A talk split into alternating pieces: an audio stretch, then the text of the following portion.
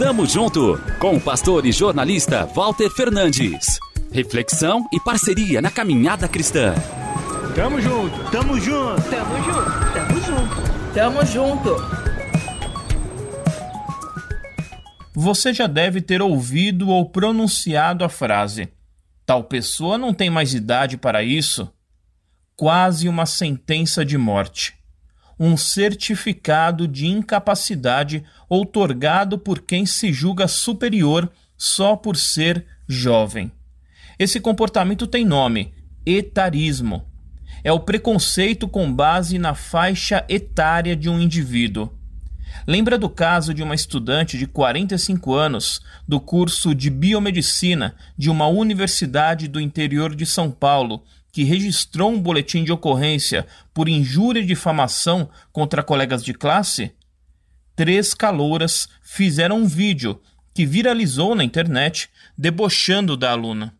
Na gravação, as jovens dizem, em tom de ironia, que alguém com 40 anos não pode fazer faculdade e que era para estar aposentada. Episódio que, embora triste, nos ajuda a refletir sobre o respeito na caminhada cristã. A entender que Deus não olha para o tempo de vida dos seus servos.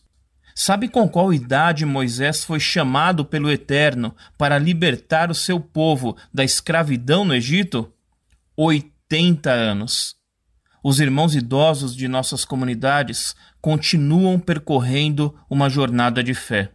As suas pernas não andam na mesma velocidade de tempos atrás, mas eles podem nos ensinar a buscar o melhor percurso. Precisamos apenas sincronizar o ritmo dos nossos passos para que todos sigamos unidos. Rumo ao alvo. Tamo junto, avante!